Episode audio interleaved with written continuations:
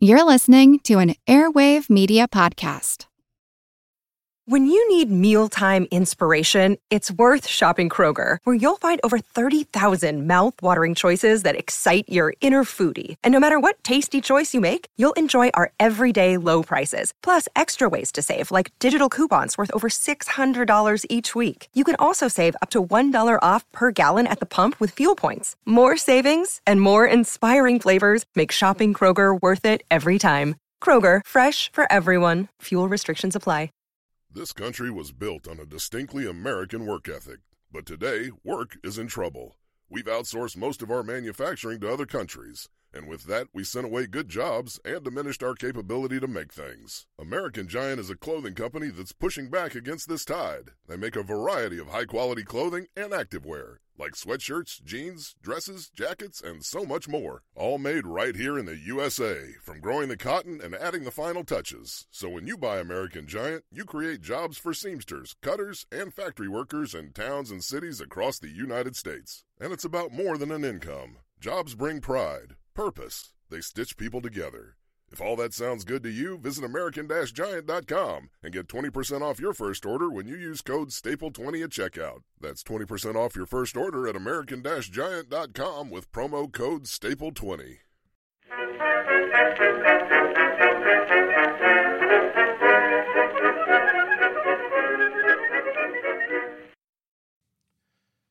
Hello, everyone, and welcome to History of the Second World War, episode 151 The Early War at Sea, part 1 All Around the World. This week, a big thank you goes out to Troy for the donation, and to Mirko, Dale, Gary, Jonathan, Andrew, Sam, Donzadat, and Joanne for choosing to support the podcast by becoming members. You can find out more over at historyofthesecondworldwar.com slash members. One of the enduring legacies of the Second World War was the unprecedented and up to the current day unreplicated scale of the naval conflict. Since ancient times, wars have often contained both a naval component to go along with the actions on land, but never before have as many men, as much time, and such huge quantities of resources been committed to fighting the war at sea. And this will be the first of what will be many episodes over the course of the podcast on the naval war. And so I thought I would just briefly discuss how naval matters will be discussed on the show moving forward. At times, the events at sea are linked to events on land or in the air. In those cases, the naval actions will be discussed along with those other topics in their specific series. For example, the events around Malta in the Mediterranean contains a, an air and a sea component, and so both of those will be discussed together. But there will also be other episodes that will be dedicated to strictly naval activities, like the next 12 episodes, which will focus on the naval activities that would occur between the start of the war in 1939 and roughly the invasion of Norway in April 1940. During the first three episodes of the series, we're going to set the stage for the war, discuss the navies involved in the war in 1939 and 1940, before jumping into the opening moves of the conflict in episode 4. Then, the second half of this series will focus on just two specific topics the adventures of the Admiral Graf Spee and U boats.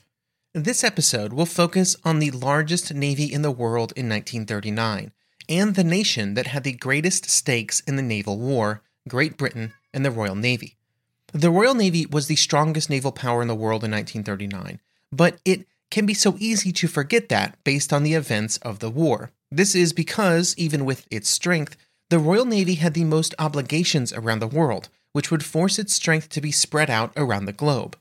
Before and during the war, British leaders and the leaders of the Royal Navy were forced to constantly play a, a, balancing game with a limited set of resources and a seemingly unlimited number of ways in which they needed to be used.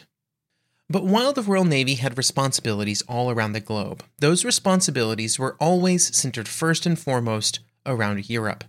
In Europe, there were two primary threats in the years before the Second World War the threat that would develop first was the Italian Navy.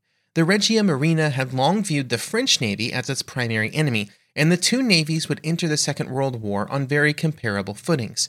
Obviously, this balance was in the favor of the British, as they were allied with the French, and so that was not the biggest problem with the Italians. It was instead the extreme importance of the Mediterranean to imperial communications. For over a century before the Second World War, the Mediterranean was seen as an incredibly important area for the Royal Navy to control, to the point that for much of the time before 1906, there was more Royal Navy strength stationed in the Mediterranean than in any other single area of the globe, and it was seen as one of the most prestigious commands in the empire. This extreme importance would change during the Anglo German naval arms race that preceded the First World War. But the ability for the Royal Navy to project power in the Mediterranean was still seen as a critical part of the defense of the empire due to how much British traffic used the Suez Canal to move between India and Europe. Of course, the other major enemy in Europe was Germany. For 15 years after the First World War, Germany was not legally allowed to have a modern navy due to the provisions of the Versailles Treaty.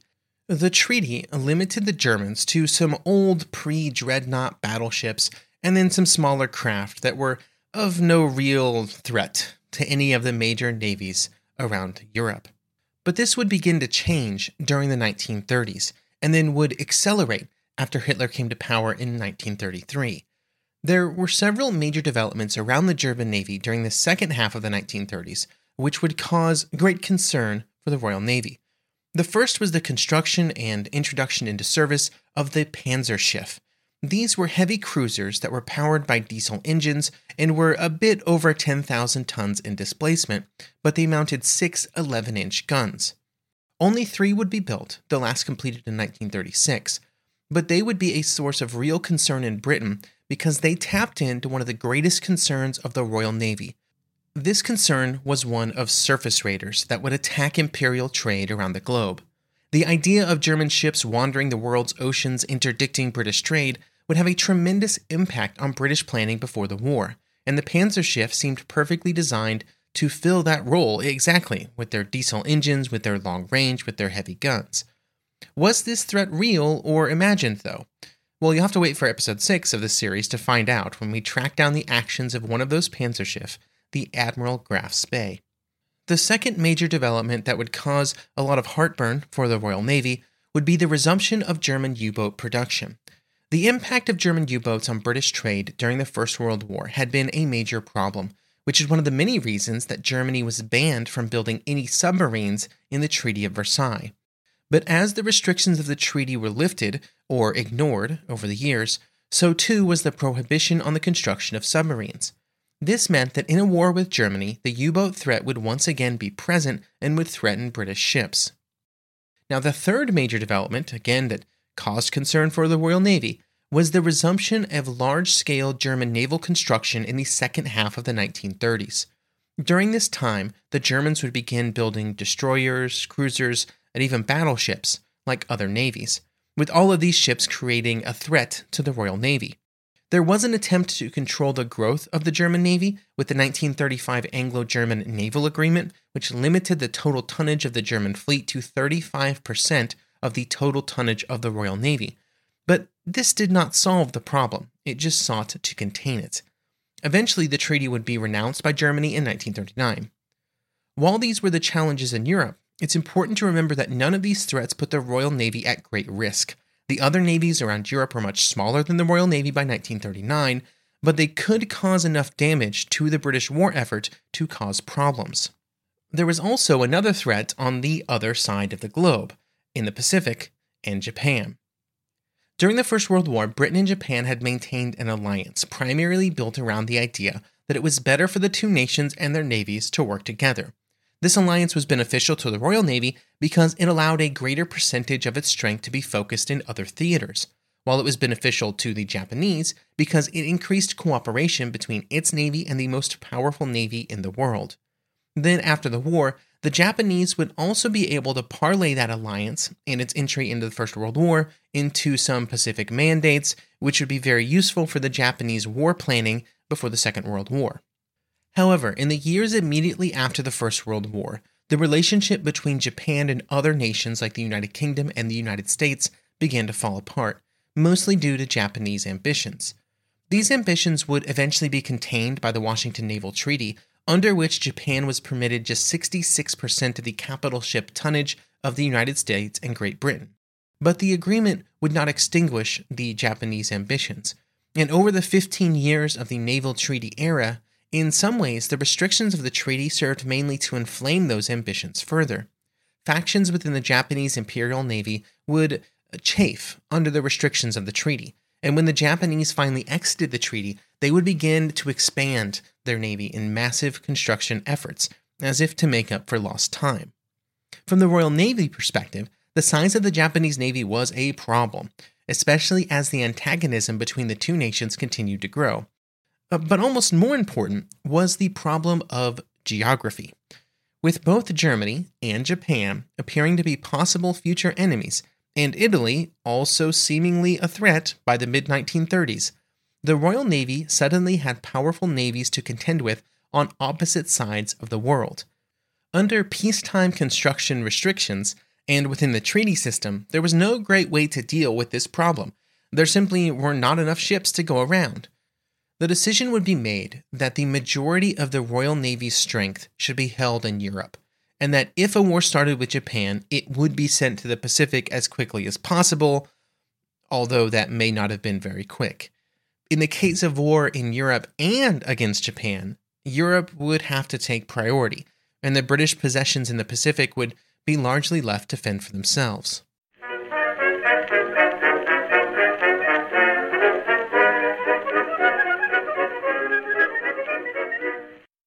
eBay Motors is here for the ride.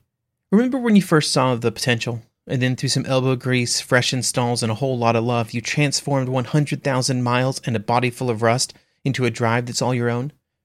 With over 122 million parts for your number one ride or die, you can make sure your ride stays running smoothly. Brake kits, LED headlights, exhaust kits, turbochargers, bumpers, whatever your baby needs, eBay Motors has it. And with eBay Guaranteed Fit, it's guaranteed to fit your ride the first time, every time, or your money back. Plus, at these prices, you're burning rubber, not cash. Keep your ride or die alive at ebaymotors.com. Eligible items only, exclusions apply. I'm Jane Perlez, longtime foreign correspondent and former Beijing bureau chief for the New York Times. I've been a foreign correspondent in lots of places Somalia, Indonesia, Pakistan but nowhere as important to the world as China. I mean, China is not dropping anti democratic paratroopers into Montana. But of course, we did see things like the weather balloon slash spy balloon riveting the whole country for a week. This is Face Off, an eight part series in which we'll take you behind the scenes to key moments in the tumultuous US China relationship. We'll speak with a diplomat, a spy, a tech reporter, a US admiral, even Yo Yo Ma. Plus, my pal and noted China historian Rana Mitter joins the conversation. We'll look at what's driving the two nations apart and explore whether anything can help bring them back together. Face Off launches April 9th.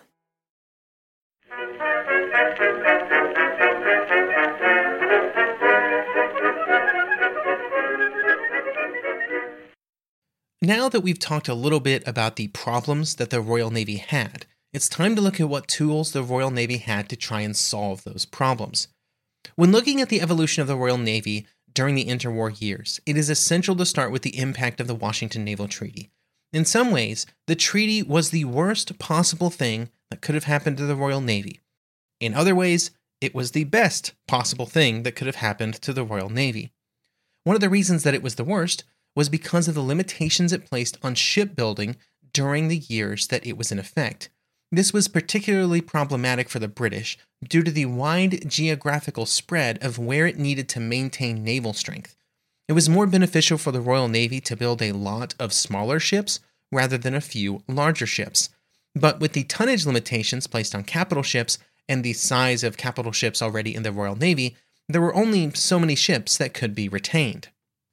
This problem would also extend to smaller ships, with the 10,000 ton 8 inch treaty cruiser limiting how many ships the Royal Navy could have and stay under the treaty tonnage allotment, but also making sure that they kept pace with the designs that other nations were making.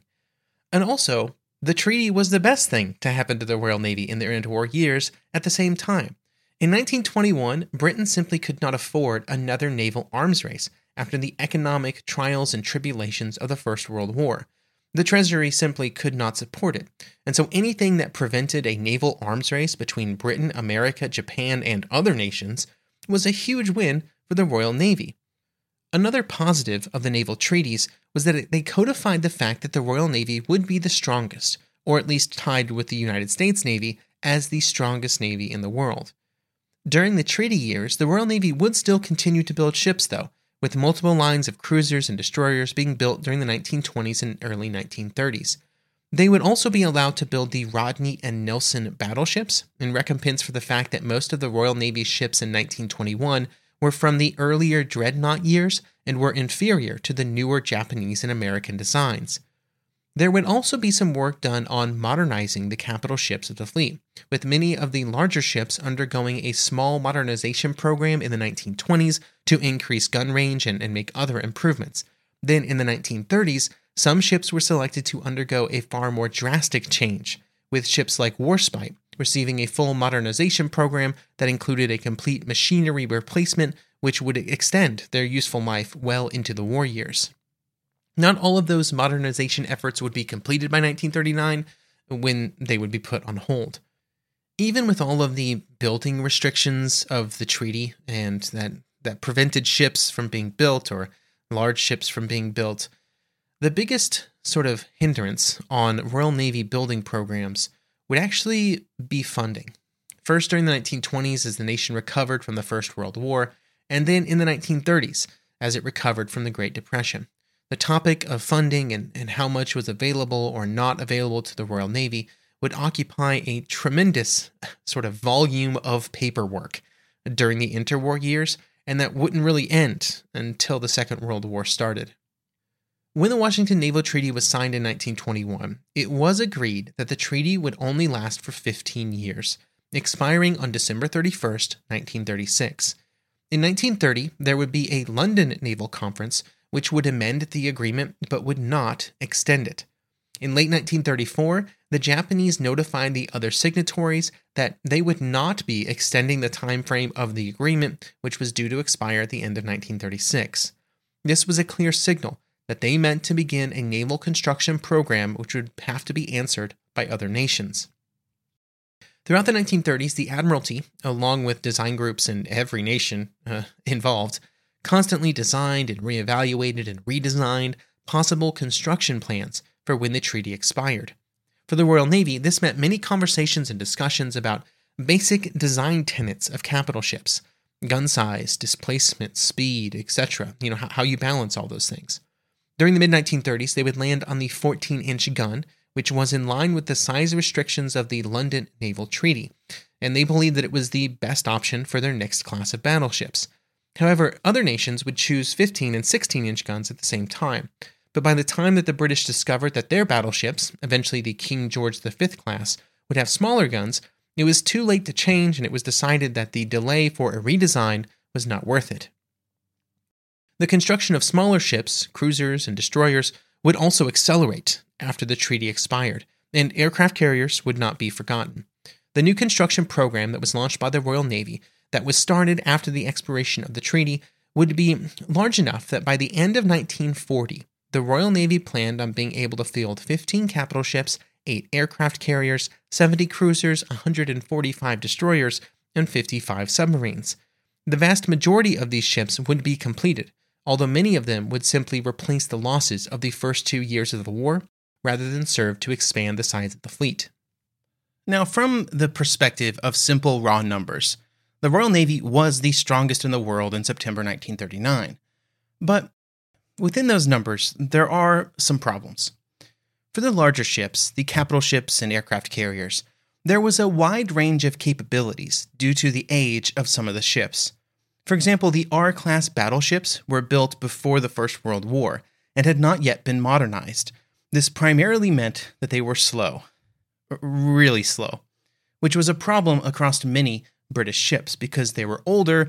And one of the biggest advances during the interwar years, if you look at ships that were built before or during the First World War and then in the late 1930s, is that those built in the late 1930s are often much faster. On the aircraft carrier side, there were similar problems, with the designs of some of the older aircraft carriers clearly displaying the fact that aircraft carriers, as a concept, were relatively new, and there'd been a lot of evolution just in the 15 years before 1939. Other navies would also have the same problem around aircraft carriers, with some newer aircraft carriers built in the mid to late 1930s, like the Royal Navy's Ark Royal, and then some dating all the way back to the First World War, which were really only viable by 1939 as sort of second line carriers that were mostly used to just ferry aircraft to various places. The Royal Navy would still have more aircraft carriers, though, outnumbering both the Japanese and the Americans in 1939, although those numbers would change before the end of 1941 when those other two nations entered the war. Six carriers were also under construction in the form of the illustrious and implacable classes, which would begin to enter the Navy near the end of 1940. One of the more unique challenges for the British, at least in comparison to the American or Japanese navies, was the status of the Fleet Air Arm. After the First World War, the aircraft of the Royal Navy were part of the Royal Air Force.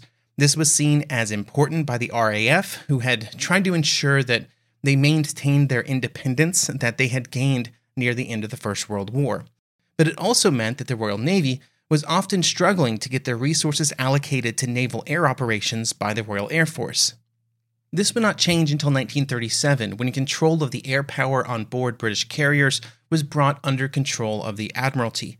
This allowed for only a few years to reverse the partial neglect that it had experienced over the previous two decades. On the other hand, the Royal Navy was the only navy in Europe with aircraft carriers, so their naval aircraft were better than all the others because those others did not exist. I will also just close this section around the strength of the Royal Navy in 1939 by stating that while in total the Royal Navy was the largest in the world, it's hard not to discuss, at least briefly, the vast chasm between the size and strength of the Royal Navy in 1914 and 1939.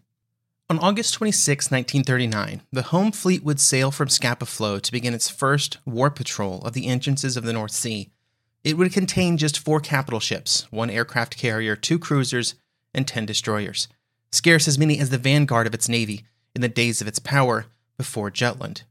Yes, the navies of the world had changed, the, the war at sea had changed, and the enemy was greatly reduced in strength. But it was clear even from the very beginning that the naval war between Germany and Britain would be very different in this new war than it had been in the last one. When planning for this war, the possibility of a fleet engagement in the Jutland style, of course, always existed, but especially in European waters, that type of fleet engagement seemed unlikely given the enemies that would be faced, especially given the fleet composition of the German Navy in 1939. What did seem more likely is that Germany would pursue a war against British trade using both surface raiders and U boats. The threat of these attacks on British trade would force the Royal Navy to respond by spreading its strength out over a very wide area. Before and at the start of the war, this would also prompt a tremendous amount of resources to be poured into the construction of destroyers and other small escort vessels, which delayed other projects. It would also force larger ships to be dispersed into the trade routes to protect against ships like the Panzerschiff or other German ships that were able to escape into the northern Atlantic. These actions usually did not result in the Royal Navy losing ships, although there is a few notable exceptions, generally the size of the HMS Hood, but it did serve to spread out the strength of the Royal Navy. For example, there would be a considerable period of time where battleships and aircraft carriers would be called upon for convoy defense. Along with these attacks on British trade, the standing war plans for the Royal Navy also involved a blockade of German trade on the same model that had been pursued during the First World War. This blockade would be a distant blockade of the North Sea with the cooperation of the French with the hope that the effects on Germany and Italy would be largely the same as the effects on Germany and Austria Hungary between 1914 and 1918. During that earlier war, the British led blockade had been very problematic for the continental powers, particularly in the area of food and critical imports like rubber and oil. There were similarly high hopes placed on the blockade in the 1930s, although the results would be disappointing. It also served to spread Royal Navy strength thinner. They had to man the blockade routes of the North Sea and protect it against the movement of German shipping. This also meant that, in combination with the attacks on British trade and the defense of British trade, that the Royal Navy, for the most part, at least for the first phase of a war in Europe, would be largely on the defensive. This perfectly aligned with the broader national strategy, though, which was firmly based on the belief that Britain and France had the advantage in a long war. This is such an important assumption to understand, very important. The military and political leadership of Britain and France were absolutely convinced that no matter what the relative military strength of Germany was in 1939, if they could withstand the initial German attacks, they would be victorious in a long war. In this assumption, they were technically right, but in late 1940, it sure did not look like they were on the correct path. And much of the criticism of the actions and plans of the two nations, including those of the Royal Navy, can come under criticism because of the, the base assumption that a long war was the war that Britain and France should prepare to fight and should fight. When working under the assumption that the long war favored Britain, the defensive strategy of the Royal Navy makes uh, a lot more sense. In August 1939, war seemed imminent, and it was, and the Royal Navy would put in place its plans with the ships that it had available. In some areas, the first months of the war would proceed much as expected. Patrols would begin in the North Sea, convoys would start shaping up, the Germans would launch their U boats against British trade, and there would be some surface raiders. The Royal Navy would react along the lines of its pre war plans, with convoy defense from destroyers and hunting groups sent after the surface raiders. They would also settle in for a long war, and a long war it would get.